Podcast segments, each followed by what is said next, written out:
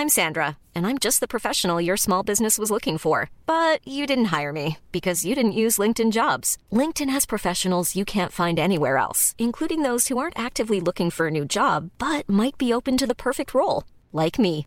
In a given month, over 70% of LinkedIn users don't visit other leading job sites. So if you're not looking on LinkedIn, you'll miss out on great candidates like Sandra. Start hiring professionals like a professional. Post your free job on linkedin.com/people today. Many of us have those stubborn pounds that seem impossible to lose, no matter how good we eat or how hard we work out. My solution is PlushCare.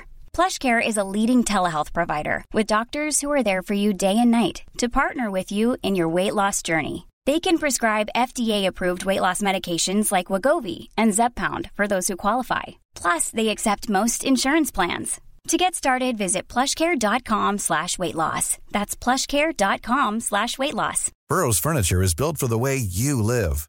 From ensuring easy assembly and disassembly to honoring highly requested new colors for their award-winning seating, they always have their customers in mind. Their modular seating is made out of durable materials to last and grow with you. And with Burrow, you always get fast, free shipping. Get up to 60% off during Burrow's Memorial Day sale at burrow.com slash ACAST. That's burrow.com slash ACAST. burrow.com slash ACAST.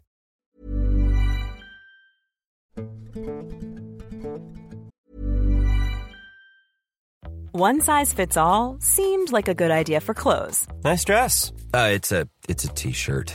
until you tried it on. Same goes for your healthcare. That's why United Healthcare offers a variety of flexible, budget friendly coverage for medical, vision, dental, and more. So, whether you're between jobs, coming off a parent's plan, or even missed open enrollment, you can find the plan that fits you best. Find out more about United Healthcare coverage at uh1.com. That's uh1.com. How would you like to look five years younger? In a clinical study, people that had volume added with Juvederm Voluma XC in the cheeks perceived themselves as looking five years younger at six months after treatment. Look younger, feel like you. Add volume for lift and contour in the cheeks with Juvederm Voluma XC. Reverse signs of aging by adding volume to smooth laugh lines with Juvederm Vollure XC. For important safety information and to find a licensed specialist, visit juvederm.com. That's J U V E D E R M.com. Not for people with severe allergic reactions, allergies to lidocaine, or the proteins used in Juvederm. Common side effects include injection site redness, swelling, pain, tenderness, firmness, lumps, bumps, bruising, discoloration, or itching. There's a risk of unintentional injection into a blood vessel, which can cause vision abnormalities, blindness, stroke, temporary scabs, or scarring. Talk to a licensed specialist to find out if it's right for you.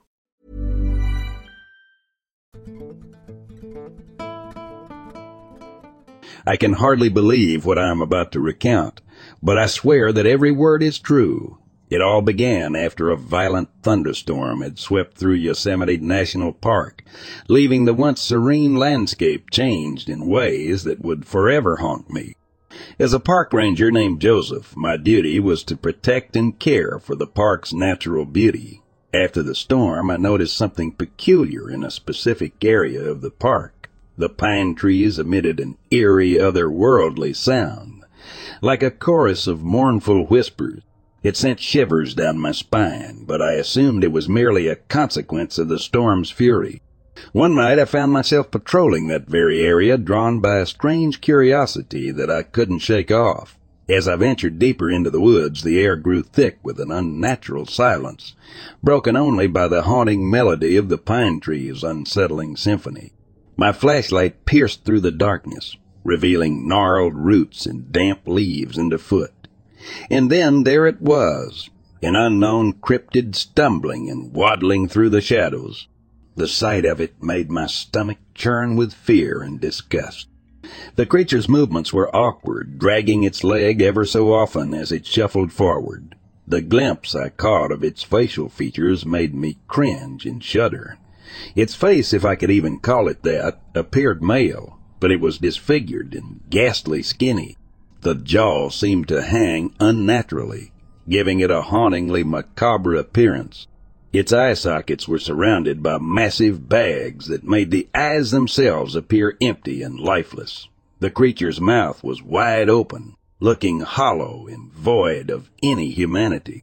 It had no clothes, its deathly skinny form exposed to the elements. The most shocking aspect of the cryptid was its height. I couldn't believe my eyes. It was freakishly tall, towering over anything I had ever seen. Its demeanor and appearance were incredibly dirty, possibly white, but obscured by a layer of filth. As I stood there, paralyzed with fear and disbelief, the creature turned its empty gaze toward me. Panic welled up inside me, but before I could react, it lunged at me with surprising speed and strength. Its bony fingers gripped my shoulders, and we tumbled to the forest floor. The impact knocked the breath out of me, and before I could regain my composure, darkness enveloped me. When I regained consciousness, I found myself alone, sprawled on the forest floor.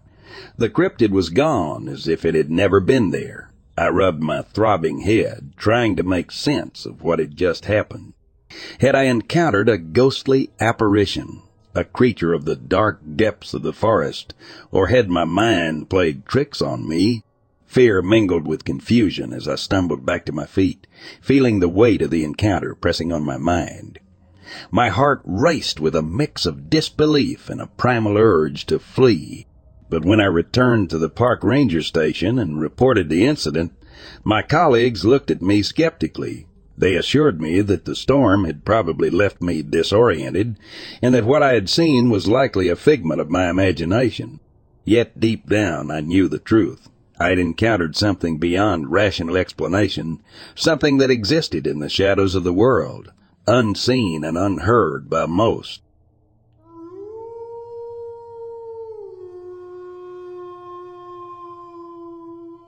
I'll preface this by saying I now live in Melbourne, Australia, but I lived in California for three years between 2015 and 2018, and I've got a story.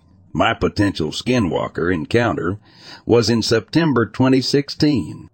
I'd finished summiting Mount Whitney, California, and had been doing months of training to do it. Early in the evening, when I got back down from the mountain, I went into Lone Pine to get some food and get ready for the drive back to Los Angeles. But before that, I went to the Alabama Hill scenic area just outside town to sit and eat some food and marvel at the 14,000 feet mountain I had just summited with my team. They were still in the town center.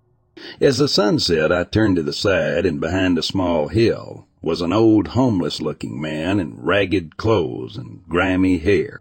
He stood there slightly slumped and motionless. Inside my mind, I was shitting myself because to me something seemed extremely off, and my gut feeling was telling me to get out of there. But I tried to stay composed and ask him if he wanted any food or needed anything. He stayed as still as a statue and didn't respond. I gave him a few more options to respond before telling him I'm not staying here any longer, and I started to move back to my car. I hurried up the process quickly and started the engine put my seatbelt on. When I looked back up, the man wasn't there, and instead it was now a half-deformed looking coyote, which made an ear-piercing scream and stood on its hind legs. It would have been six feet. I backed it in reverse and floored it out of there, and it kept up with me for at least 200 metra. I'm pretty much convinced that it was a skinwalker, I know they're technically only in Utah or Arizona, but these things probably don't know what borders are, and I wouldn't be surprised if they ended up in California and Nevada as well.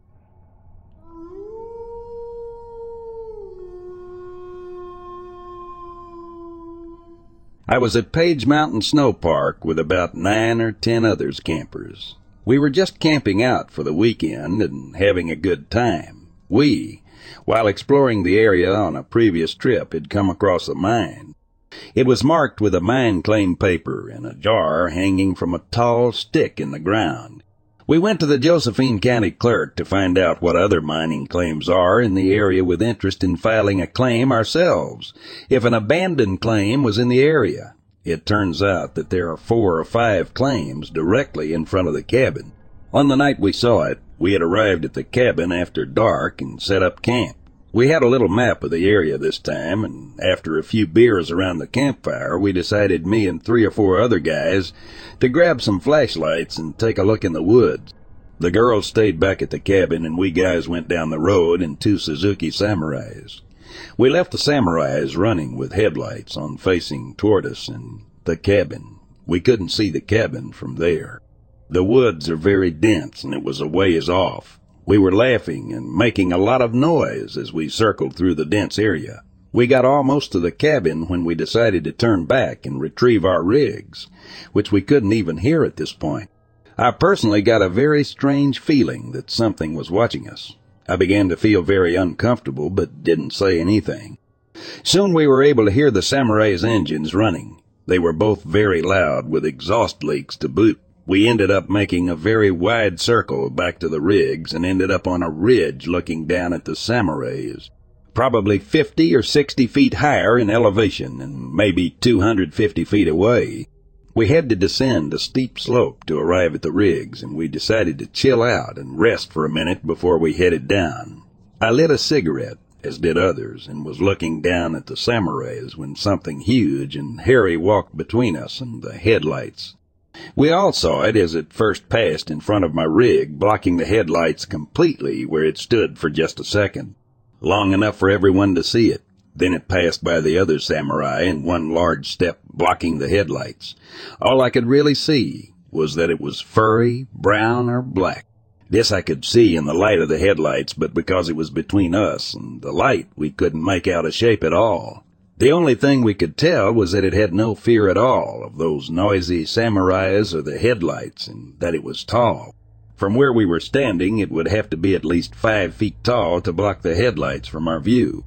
If it were a bear, which is what we all agreed to that night, then why would it walk right past those samurais? Why would it walk in front of them instead of behind them?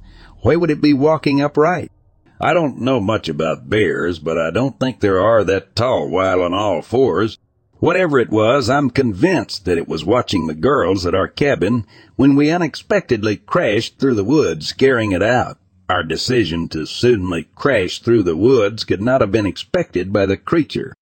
We caught it by surprise, but it wasn't running away. It walked away slowly, and it didn't know there weren't any people in those rigs. If there had been, then they would have gotten the fright of their life. Because, as I mentioned before, it paused in front of the headlights for a second. We all spent a very scary night at the cabin. We didn't let this experience run us off but we all felt like we were being watched as we slept. We all agreed that it was a bear and didn't discuss it again for a few years. Until the other night, one of my friends who was with us that night told me, out of the blue, that he thinks it was a Sasquatch. Well, since he said it first, I agreed, but none of us have discussed that night since.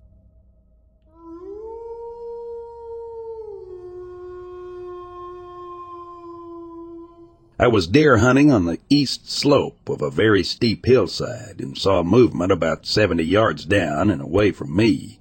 I started to bring my rifle up, but realized it was too dark and tall to be a deer. I saw this thing walk through the trees, and even though it was very dry and crunchy in the woods, it made no sound. I saw it walk very briskly for about 40 yards and then turn down the slope and out of sight.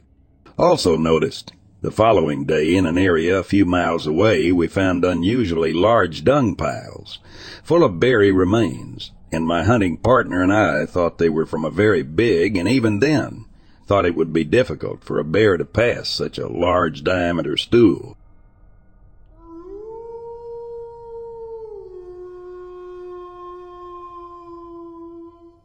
This happened a few years ago in August in a small town in northern Connecticut called Ellington. A childhood friend of mine and I were both working as security at a club a few miles away and would occasionally hang out for a bit after knocking off for the night. One night at around 2 a.m., we decided to take a walk around the farm property across the street from my buddy's place. We'd done this a thousand times over the years, didn't think anything of it. So we're strolling across a field just chatting, maybe 20 yards from the tree line where this field quickly turns into a swamp, when this sound erupts out of the woods, stopping us cold. I've been hiking around this area most of my life, and I've never heard anything like this. Instantly, all the hair on the back of my neck stands up.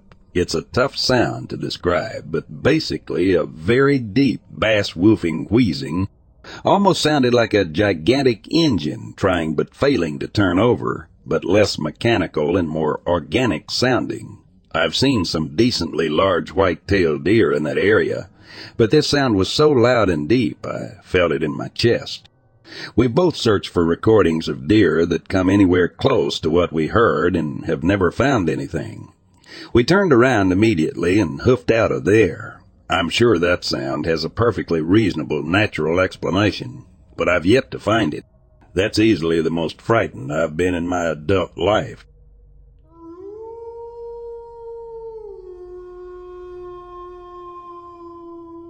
In 1996, I had just dropped out of university and was moving home to my parents' place. My tail was firmly between my legs. I had almost no money and no job prospects. Basically, I was screwed.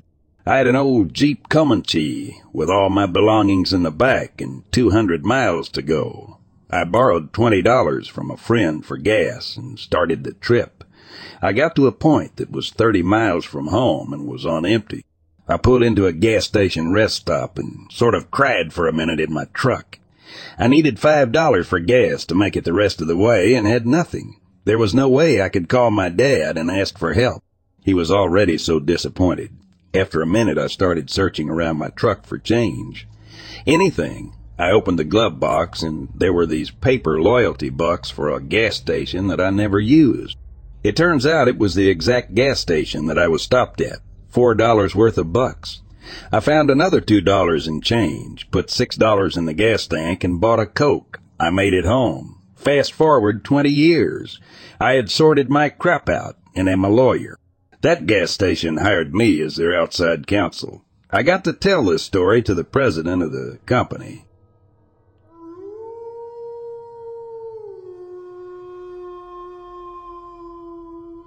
I'm a firefighter, and we got a call for an overdose around 3 a.m. to a rough part of our district in the middle of winter. Unfortunately, the patient was long gone, and her dealer, or whatever, found her like that when he dropped some stuff. As we were packing up our stuff, mind you, this is a absolutely trashed mobile home. I hear something down the hall that said lights. I asked my partner if he said anything as it was just him, and I cleaning up, he said no. I walked to the far end of the trailer where I heard it and shined my flashlight. I get a reflection out of the window. They have a small tool shed and it had a flickering light. It piqued my interest, so my partner and I go out there. We hear crying and notice the door's padlocked. We cut it and this little six-year-old girl was in there. She said her mom puts her in there when she gets mad at her. She said she got scared when she heard the sirens and didn't know what to do. To this day, I have no idea what happened or where the voice came from, but I'll take the win on it. Edit. A couple people wondering about what happened after. My partner and I took her to the children's hospital closest to us, and we wrote our report and ate chips and a sandwich we took from the lounge while they called a social worker. She was a really sweet girl. The voice was not a little girl voice. I 100% thought it was my partner since it sounded like a guy.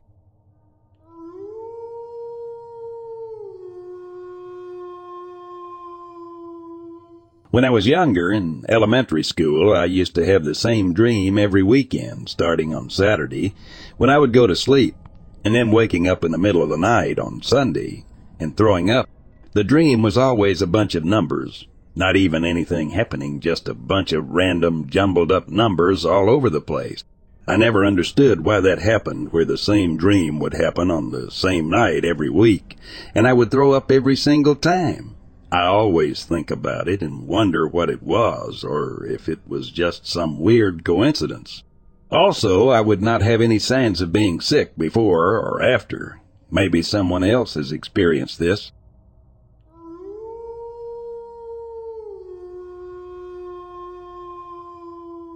My girlfriend got out of the shower and called me into the bathroom to show me the mirror. There was a very strange, distinct handprint placed on the mirror.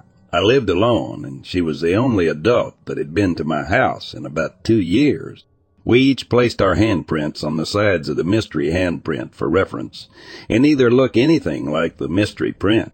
I still have no idea how it got there. Edit. to address a couple of ideas. I've lived in this house for over a decade. The mirror isn't newly installed. The mirror is cleaned pretty regularly. I've taken many showers and fogged up the mirror and have never seen it. Eat it too. Not the person I bought the house from, but the previous owner. She died in this house. I was watching my neighbor's five-year-old kid. A few years prior to this, and she was eating at the kitchen table. She asked me who was that lady that just went upstairs. There was no lady or any other person in the house.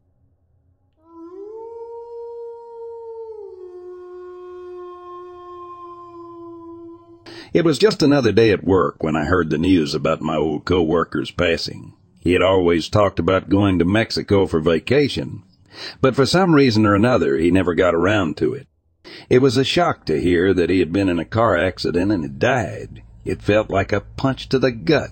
The fire safety company we worked for decided to send his family a gift, and a few of us decided to attend his memorial to pay our respects. It was a somber occasion, and we all left feeling heavy hearted. A few days later, some of us were hanging out in the office shooting the breeze. One of the guys was watching the GPS tracking for the work vans, just to make sure no one was slacking off. Suddenly he let out a gasp, and we all turned to look at the computer screen. There it was, clear as day. The recently passed co-worker's van was shown as driving over the Gulf of Mexico, heading straight for Mexico. We all stared at the screen in disbelief, then turned to look out the window at the parking lot. Sure enough, the van was still there, parked exactly where it had always been. We all exchanged nervous glances, not sure what to make of it. Was it some kind of glitch in the system? A sick joke? Or something else entirely? From that day on, no one wanted to drive that van. It sat in the parking lot unused and untouched as if it was a cursed object.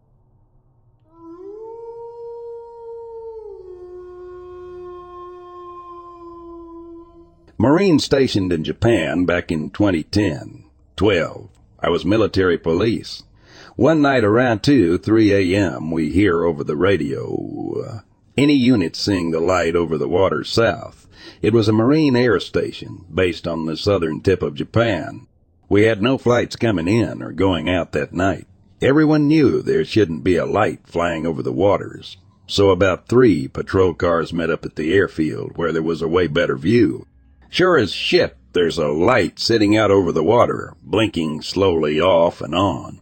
Some guys tried to say it was a star, so we had traffic control cameras from dispatch zoom in on it. Turns out it was slowly moving out of the cameras. So while by E we couldn't tell it was moving, the cameras picked it up. We sat there kind of amazed for an hour before it went away. As we were getting back into the squad car, I took a last look at the night sky and saw a small light dart behind some clouds in a movement that didn't make sense. I didn't tell the other guys, just thought there's no way they would believe me. Months later, I was running on the seawall and stopped to lay down and catch my breath. Again saw a light, watched it drive into some clouds and then disappear. That was around the time of the tsunami in Fukushima. Super weird.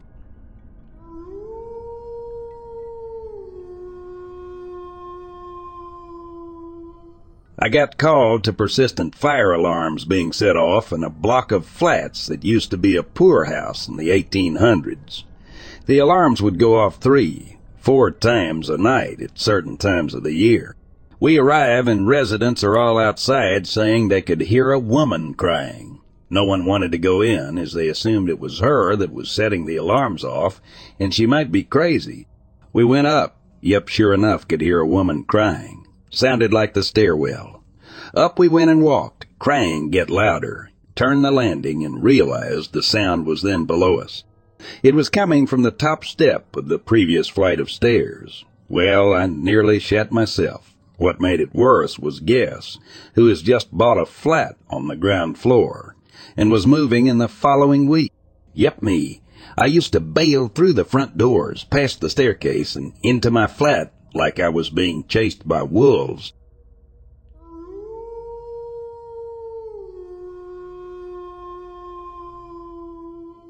Not a responder, but lived next door to one who is very famous in our hometown for his alien abduction, but there are other stories too. This all went down in the 80s, rural England, and my memory of the exact details are fuzzy. Been a while since anyone has bothered discussing it. Small hometown, and everyone knows and is over it. The alien abduction story is that he was on the way back from a call out, saw some odd lights on the road ahead, and had to stop a one track road. He went to investigate the lights, as any good police officer does, and next thing he knows, it's a half hour later and he's back in his car seat, car facing the other way. Some odd substance on him. No lights to be seen. The police dispatch also confirmed that his radio frequency just disappeared for that half hour. The substance was tested and didn't match any known profile. I really have no idea what that really means or what tests were.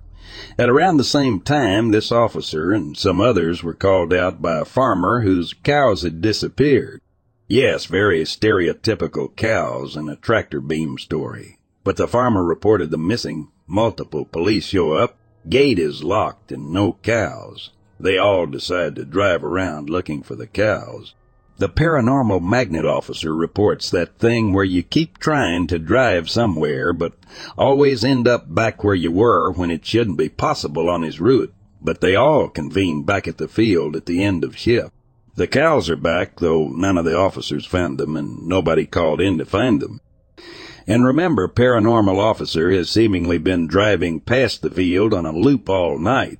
The farmer was also unaware when I called to ask him, Totally sounds like the farmer pulled a prank, except it was raining that night and there was loads of wet mud building at the edge of the field where the gate is, and not footprints or hoof prints, and the cows were dry too. The last story I have the vaguest recollection of, I think it happened some years earlier, and the paranormal officer was called to the discovery site. It is mostly about a different guy a farmhand who was an immigrant who disappeared without a trace and then appeared several days later and miles away, dead with burns and another unidentifiable substance all over his body, dumped at the top of a pile of coal. Again, no sign of anyone climbing up the very precarious pile of coal. And no sightings of this farmhand getting from the farm to a different town. One road, and he didn't seem to be on it at any point. He was in the same clothes, but appeared to have undressed, then been redressed by someone else.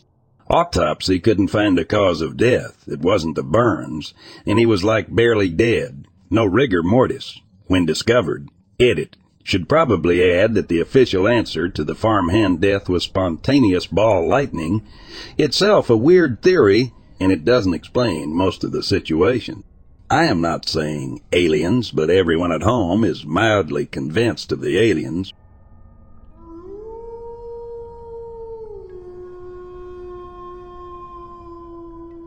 My somewhat scary moment was when I was camping at my very remote recreational 160 acre ranch, which I did almost every weekend and usually alone. I was actually in a small toy hauler that is left there. I was sleeping with the ramp down to enjoy the crisp air. My bunk is right there where the ramp was open. It was totally black out, no moon. I cannot see past my arm. I sleep very light and always have my 357 caliber at my side and a shotgun or R15 nearby. Something woke me and there was the foulest smell coming from the ramp area of the trailer mere feet away. I quickly got up with pistol in hand, and seconds later, by the time I was armed, and shined a spotlight outside. Whatever it was took off. Not sure what his was, but there are tons of blackies out there. I have seen. Most likely a snooping bear, but that smell I will never forget. It must have been pretty darn close for me to get such a strong odor from whatever it was. I bought battery operated motion detectors and motion lights and put them in strategic places to alert me with more advance notice should that happen again. Those motion detectors came in handy on more than one occasion when it involved people, poachers walking in. I personally feel safer when it is pitch black. Don't know why, but I never sleep with a light on or with any illumination at all if I can help it. I just feel safer in pitch black. Mostly because I don't want people to see any light from a distance and come into my camp. I just feel vulnerable with a light on. Remote, but there are people who show up from time to time nearby as there is a campground about a half mile from my pad. And honestly, I fear people far more than animals in remote forest land.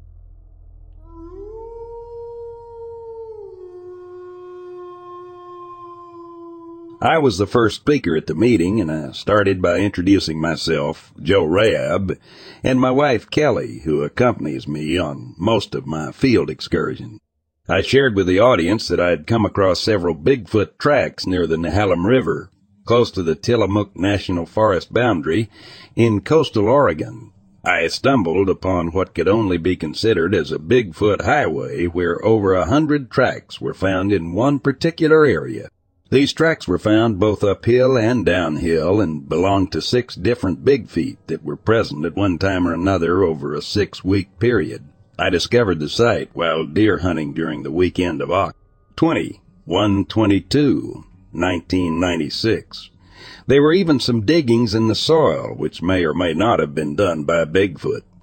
I went back to the area two weeks later and found some broken alder trees and new tracks. On Labor Day weekend, my wife and I heard the snap of a tree and five human-like steps. I quickly grabbed my video camera, but unfortunately I wasn't quick enough to get a picture of the creature that disappeared into a thicket that was only about 60 feet away. I didn't dare venture into the thicket. At the meeting, I displayed castings of two tracks that I had taken. One track was 16 half inches and the other was 12 half inches. Unfortunately, a nine half-inch track was not plaster casted. Interestingly, a scar on the 16 half-inch track was noted when it reappeared 10 miles away in a different location. Henry Franzoni also spoke at the meeting and mentioned that an 80-year-old Indian woman had shared a tale of wild woman and wild man in the same area dating back to about 1870. This was documented in the book Nehalem Tillamook Tales. I explained that I had visited the area many times and had recorded various tracks.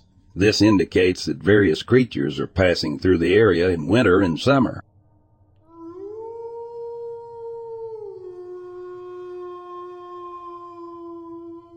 In January 2005, I traveled to Elqui Valley, Chile with my girlfriend, and we ended up in the last city, Alcohuaz, where we set up our tent to relax for a couple of days. The place was deserted except for the camping owner, which was fine for me, but my girlfriend felt scared at night for no apparent reason. After two or three days, we decided to pack up and head back to the city. We went to talk to the manager about how to take the bus, and he offered to take us since the bus schedule was at 5 a.m. The next day, we woke up at 7 a.m., had breakfast, and Imagine the softest sheets you've ever felt. Now imagine them getting even softer over time. That's what you'll feel with Boll and Branch's organic cotton sheets. In a recent customer survey, 96% replied that Bowl and Branch sheets get softer with every wash. Start getting your best night's sleep in these sheets that get softer and softer for years to come. Try their sheets with a 30-night guarantee. Plus, get 15% off your first order at bollandbranch.com. Code BUTTERY. Exclusions apply. See site for details. Hey, it's Paige DeSorbo from Giggly Squad. High quality fashion without the price tag. Say hello to Quince.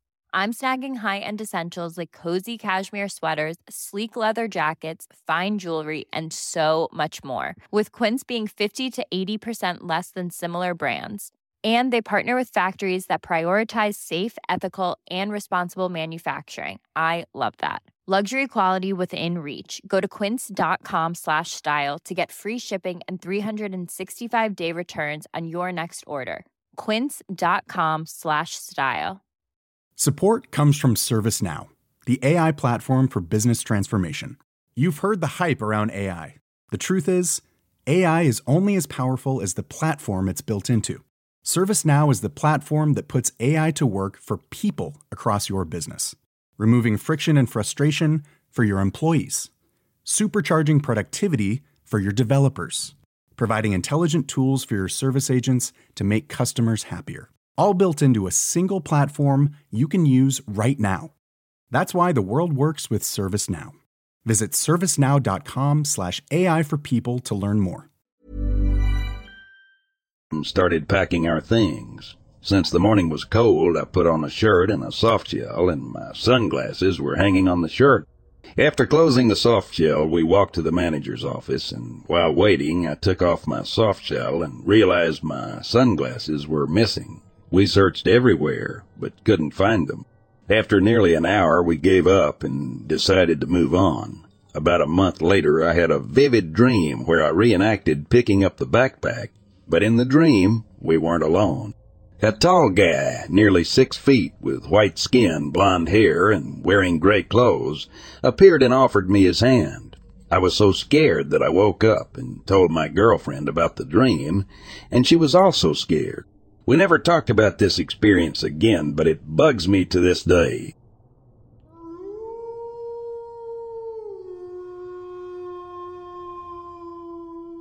I've always loved hunting and it's been a part of my life since I was 12 years old.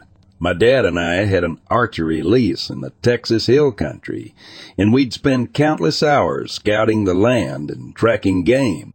It was always a thrilling experience, being out there in nature surrounded by the sounds and smells of the wild.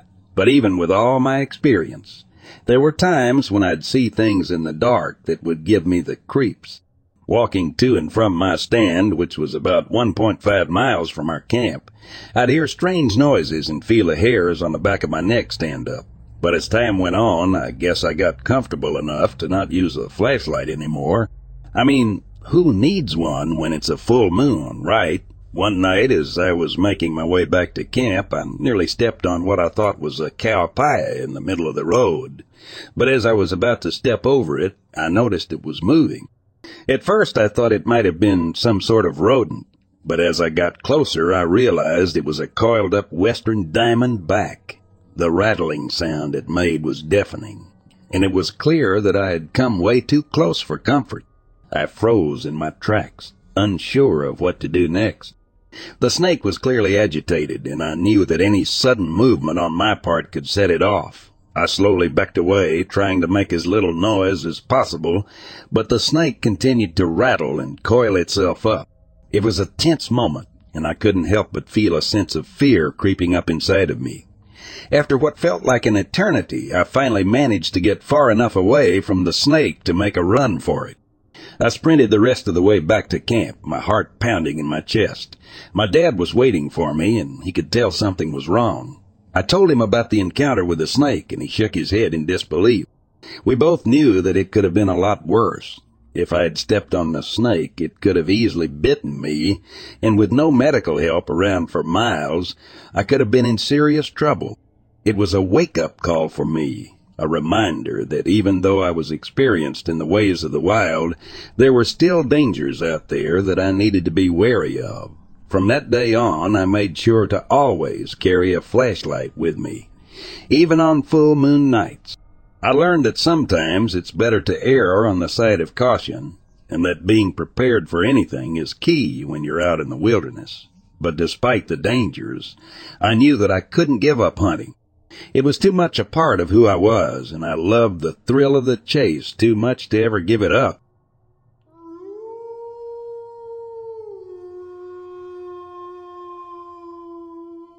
I was bow hunting and had parked myself between two deer trails, each running alongside a clear cut.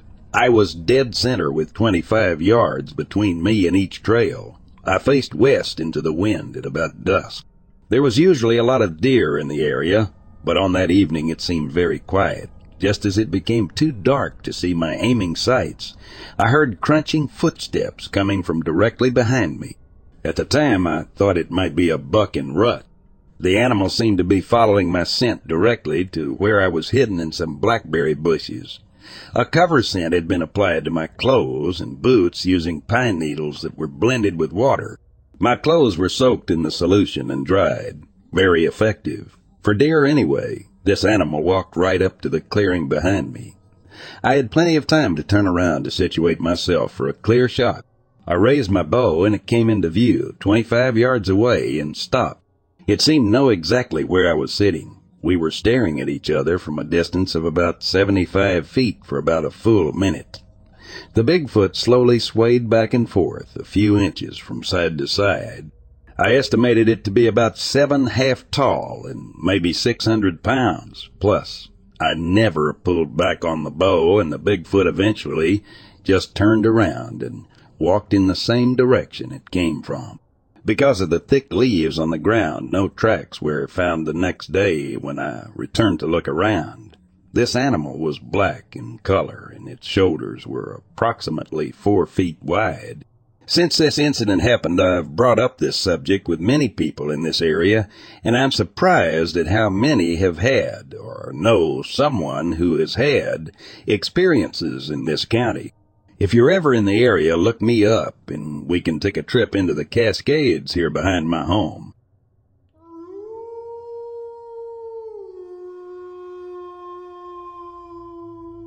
My name is Ben and I'm a member of the local Native American community. I've always had a fascination with the legends and stories of the creatures that roam the forests of our land. So when I heard about Frank's track records, I knew I had to see them for myself. Frank, who is not a Native American, had stumbled upon tracks in two separate locations that he believed belonged to the elusive creature that our people have long known as Sasquatch. He had even managed to cast one of the tracks, which was about fifteen inches long and had three toes with apparent webbing between them. As I examined the casts, I couldn't help but feel a sense of excitement and wonder. These tracks could be the key to unlocking the mystery of Sasquatch, a creature that has been a part of our people's folklore for generations. But as I looked closer, I noticed something that gave me pause. The tracks were not quite like any I'd seen before. They were certainly large, but the shape and arrangement of the toes seemed different from what I had come to expect from Sasquatch tracks. I couldn't help but wonder if there was something else at play here, I decided to do some investigating of my own, reaching out to members of my community who had knowledge of the land and its creatures. Through their help, I was able to track down a local elder who had some insight into the matter. The elder told me that there were stories of a different creature that roamed these lands, one that was said to have webbed feet and a tendency to live near bodies of water. He spoke of a creature that was known as the Waterman, a being that our people had long considered to be a powerful and mysterious force of nature. As I listened to the elder's words, I couldn't help but wonder if there was a connection between these tracks and the waterman. It was possible that Frank had stumbled upon evidence of a creature that was not Sasquatch, but something entirely different. I knew that there was still much work to be done to unravel the mystery of these tracks, but I felt a renewed sense of purpose in my investigation. Whether they belonged to Sasquatch or the Waterman, these tracks represented a chance to learn more about the secrets that lay hidden within the forests of our land. And as a member of the Native American community, it was my duty to uncover those secrets and protect the land and its creatures for future generations.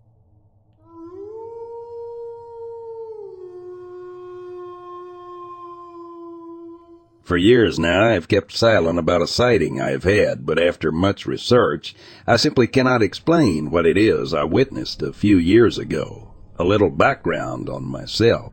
I'm an avid bird watcher and I am particularly fascinated by birds of prey and have read and owned many books on birds and have gone on many bird watching expeditions.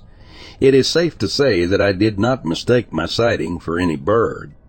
I am also a qualified pilot, so I have also learned to judge the distance and size of things in my environment. Time and place of the sighting. July 2010 around midnight, Doornpoort, Pretoria, South Africa.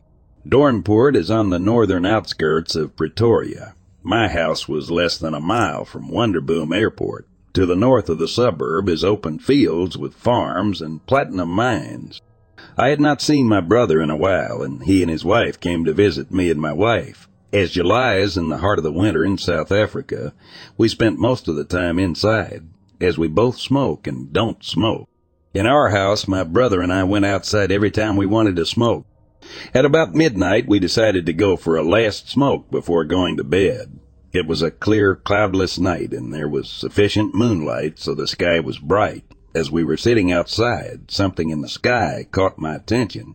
I looked up and saw a creature slowly flying overhead. The thing that most caught me off guard was how white it was. It was so white it almost looked luminescent. It definitely had bat wings and it flapped them very slowly. It was about 70 feet above ground level and it had a wingspan of at least 10 feet but I would say it was between 12 and 14 feet. My brother also saw it. After it flew slowly overhead in a southerly direction, my brother and I just looked at each other, extinguished our cigarettes, and went inside. At first, I thought it was some kind of fruit bat, but the only species I could find that was somewhat on the light colored side that is found in the area was the straw colored fruit bat, but it is much smaller than the creature I saw and I looked at a lot of videos of them flying since, and their wing beats are much faster than the beats of the creature we saw. Over time, I've researched all manner of bats, and I cannot find anything that matches what I saw in color and size.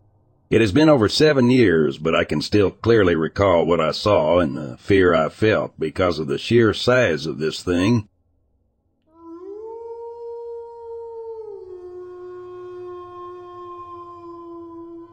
I am Leon Adler, a corporal in the United States Marines working as a security officer at United States Marine Base Quantico in Quantico, Virginia in 2020. It was just another night on my nightly patrol on the west side of the base. During a break, I went into the woods to check one of the game cameras I had set up to look for trespassers and poachers.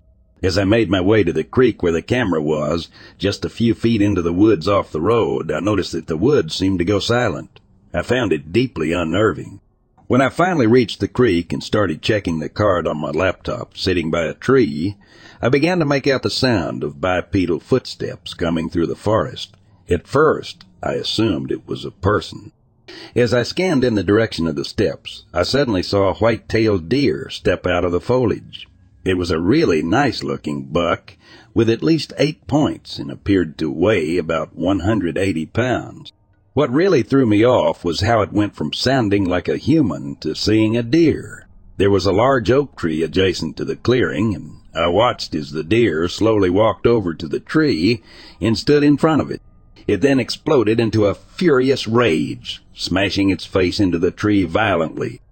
I could hear the animal's bones cracking and its grunting as it repeatedly smashed its skull into the tree in a wild rage. It was unbearable to watch. I suspected that the deer might have been suffering from a chronic wasting disease, a fatal neurological illness affecting deer and other animals. But then something even stranger happened. Most animals' retinas reflect back at you, but I saw no reflection of the retinas, which was just weird.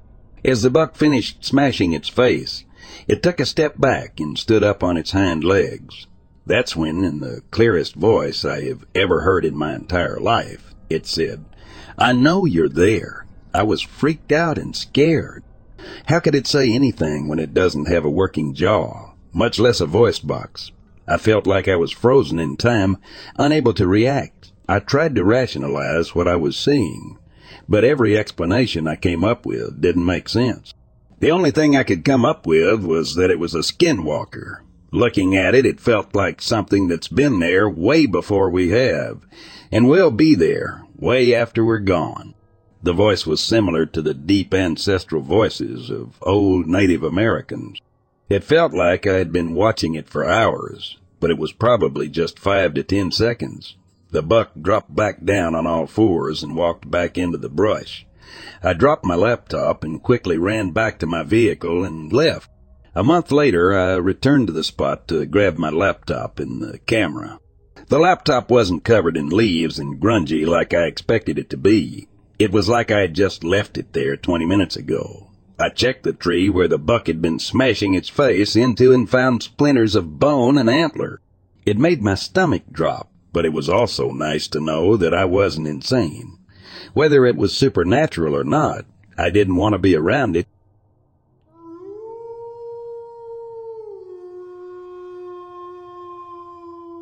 Two years ago, back in high school, my friends and I would go ghost hunting. Whenever we were bored and wanted to be out late, we'd drive around and try and scare ourselves with urban legends and creepy places. We never really found anything substantial, but we had a habit of driving along this old two-lane road, Riverdale, where most of the ghost stories in our city stemmed. The road is long, narrow, and curvy, it stretches for about 20 miles north and south. Four of us were in the car that night, and as usual, we managed to get a pretty good paranoia vibe going. We had never driven all the way south until the road ran out before, and we decided to do that, then head home. It was almost one in the morning by the time we reached the end, and when we had turned around and began driving back, my friend driving back adjusted her rear view mirror and said, I think this car is following us. I thought she was just being paranoid and told her so, and that since the road was one lane either way, they might just be going the same direction we were. She was convinced, though, saying that the car was staying just far enough back that if she hadn't been paying attention, she never would have noticed. We kept driving north, passing main exits, and the car stayed back far enough to see us, but not extremely close. We turned east on a main road that was still several streets away from where I lived, but eventually would lead there. Dad was still convinced the car was tailing us and debated pulling into a Walmart parking lot, but I advised against it because it was so late and there were only a few cars there. By now, the rest of us were starting to get worried too, and V hooked a left and went south on a little used cross street that wasn't even paved. The car behind us, which we think was a dark blue Ford Ranger, followed us down this as well. Since we were doubling back on the way we came, we were all convinced she was right. We kept encouraging her to speed up to try and evade them somehow, but we were the only two cars on the road. At the next major intersection, she hooked a right without signaling or being in the turn lane, but the car's headlights stayed behind us. We drove to the next intersection, going right and heading north, worried and unsure of what to do.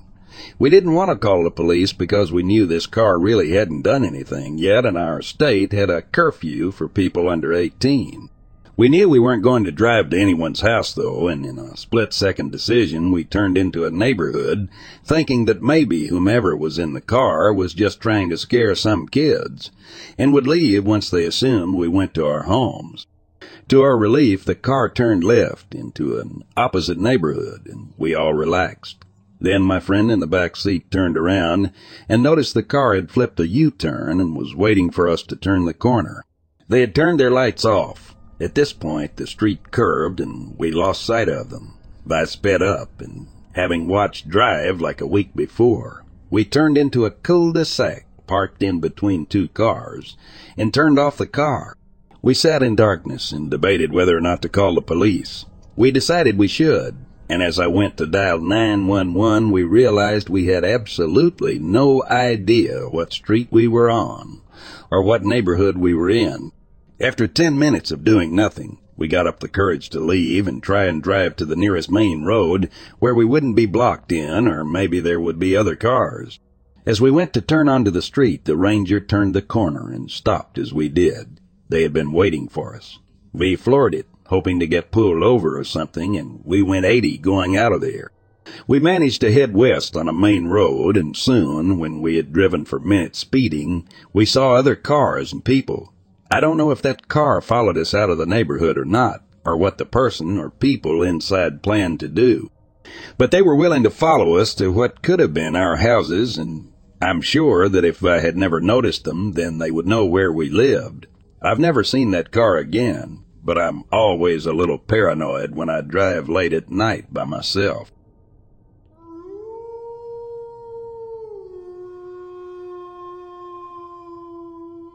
Ever since I started studying the Bigfoot phenomenon four years ago, I've been fascinated by the countless theories and stories surrounding this elusive creature. One such theory that caught my attention was that Bigfoot was said to eat skunk cabbage, Lysichitum americanum. In my field work near Molalla and Estacada, I examined several skunk cabbages, hoping to find some evidence that would support this theory. However, all I found were signs of insect consumption, nothing that would suggest Bigfoot or any other large animal had been feeding on the plants. Despite this setback, I remained determined to find evidence that could shed light on the eating habits of Bigfoot. Recently, my efforts seemed to have paid off when Frank Canister, the director of Bigfoot headquarters in Colton, Oregon, mailed me several photos that offered promising evidence. The photos, taken on June 14, 1995, near Molalla, showed skunk cabbage leaf stalks that had been freshly broken off at the base and arranged across small six-inch logs, as if to be dried. Although the photos were dark, they were enough to rekindle my excitement about the possibility that Bigfoot might indeed be utilizing skunk cabbages as a food source. I couldn't help but wonder what other secrets these enigmatic creatures might be hiding and how much more there was to learn about them. With renewed enthusiasm, I decided to venture back into the field near Molalla and Estacada to further investigate this intriguing development. As I carefully examined the area where the skunk cabbage stalks had been found, I realized that something had indeed been using these plants but whether it was Bigfoot or some other animal, I couldn't be certain. However, the discovery of the broken and arranged skunk cabbage stalks had provided me with a new clue in my ongoing quest to unravel the mysteries surrounding Bigfoot. I was more determined than ever to continue my research and hopefully one day find the definitive evidence that would prove the existence of these elusive creatures. As I walked through the dense forest, I couldn't help but feel a sense of awe and wonder at the thought that I might be sharing this space with a creature that had managed to elude human detection for centuries. It was a humbling reminder of how much we still have to learn about the natural world and the incredible mysteries that lie hidden within it. And as I continued my search, I knew that I was one step closer to uncovering the truth about Bigfoot in the enigmatic skunk cabbage connection.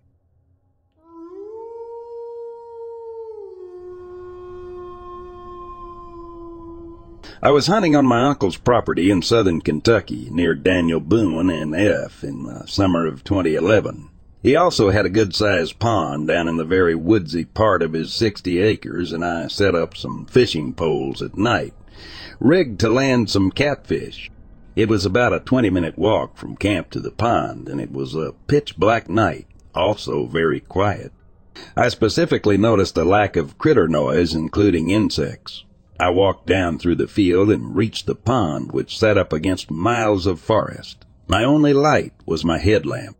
As I was reeling in one of the poles, I must have spooked something and heard an enormous splash, and something let out a massive wailing or grunting noise and crashed through the forest. It was seriously so loud that it rattled my chest. I dropped the pole and hauled ass back to my camp, full on fight or flight mode. When I told my uncle about it, he looked petrified and talked about how he is convinced a Sasquatch lives on his land due to similar occurrences he has had. All I know is that it scared me so badly to the point that I haven't been back. I've backpacked and hunted all over.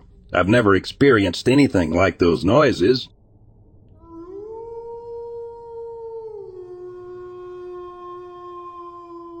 Almost a year ago, I was an opener at a resort, clocking in before 5 a.m. each day. The resort is located inside of an affluent neighborhood in a very wealthy town suburb.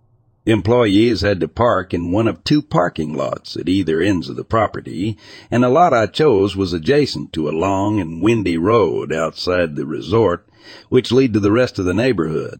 The road and resort were separated by a short range of brush and trees that no one ever walked through. I'd arrived one morning per usual and put the car into park with my headlights still on. The lights in the lot weren't ever on in the morning since no one else really showed up before 6 a.m. when the sun was out, so it was usually always dark at the start of my walk. Save for security, I was one of the first employees to arrive on the property each morning and was usually completely alone in this particular parking lot at this time. This morning didn't seem any different. I had my hand literally at my keys, my brain in the process to turn off my car, when I noticed a young girl, maybe like 14 or 15 years old, come scampering. Her body language was the exact definition. Run with quick light steps, especially through fear or excitement, through the span of trees that separates the resort from the outside road. She was directly in front of my car, and my headlights illuminated a clear view of her in the pitch black. She looked like she was in high school, had long blonde hair, and was wearing a jacket with pajamas maybe, like she'd just walked out of a house. One thing about her that bothered me was that she wouldn't stop laughing and smiling. I couldn't hear her laughing from outside the car, but she was visually giggling at something I wasn't aware of or could see, and it was so unnatural. She occasionally glanced behind her as if someone else were there waiting away from the headlights. She then waved at me like it were a normal gesture at this time, and, and then immediately ran to my passenger side door. This all happened in a matter of seconds, and I wasn't really sure what was even happening besides my anxiety spiking. I know I simultaneously yanked the aux from my phone to shut whatever song had been playing off while grabbing for the lock button. I remember feeling panic for never remembering if it's up or down to lock when the girl began pulling violently and incessantly on the door handle on the passenger side. I realized because I didn't turn my car off, it stayed locked. She began pounding on the window and I was screaming at the top of my lungs for her to leave before pressing on my horn. I'd see her laughing outside like this were some type of game, as if I were a silly friend not letting her in as a joke. After a few seconds, she stopped the pounding and trying to open my car door. Her face fell flat like I disappointed her, and she started to walk away from my car back the way she came. She waved at me again before squeezing through the trees, out of the view of my headlights. This whole encounter confused me almost as much as it scared me. Most people I told the story to just chalked it up to her being on drugs, but that narrative hasn't felt right to me despite her behavior. Maybe she was just being an extremely out of touch teenager whose parents need a firmer grip on her. My first thought was possibly human trafficking, but I'm not sure if that would fit this scenario as I'm not the most well versed with the subject. I told someone when I made it to LP, but they didn't seem to care much. I didn't call the police, and I regret that. I'll never get out of my brain, though, how messed off the feeling was watching a stranger, seemingly alone, pop out from the trees in the darkness, laughing, and then try to violently enter your car in an empty parking lot. I do think the possibility of someone else being present the whole time is a lot more scary. And I wonder who else was there and where exactly.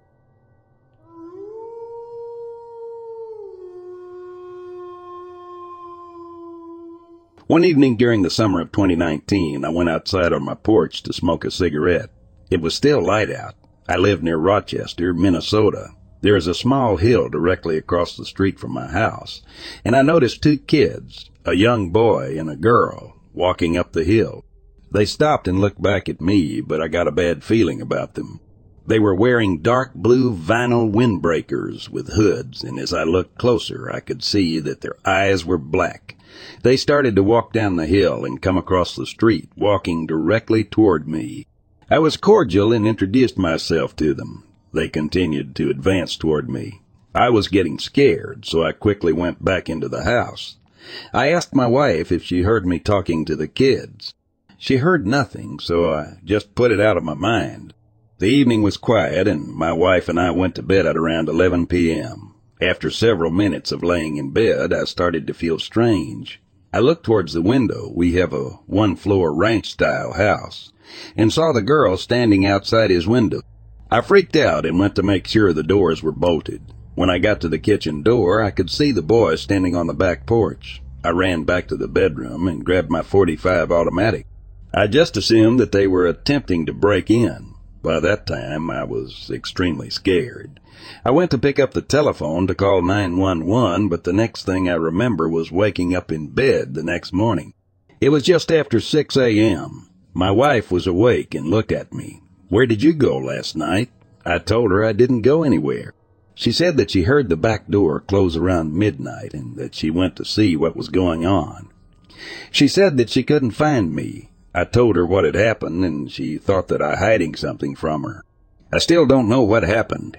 I've read about lost time and alien abduction, but I always believed it was bunk. I still don't really believe it. Were these black-eyed kids aliens? By the way, I no longer smoke. I just don't have the urge anymore. Why? I have no idea, but I had smoked for almost 30 years.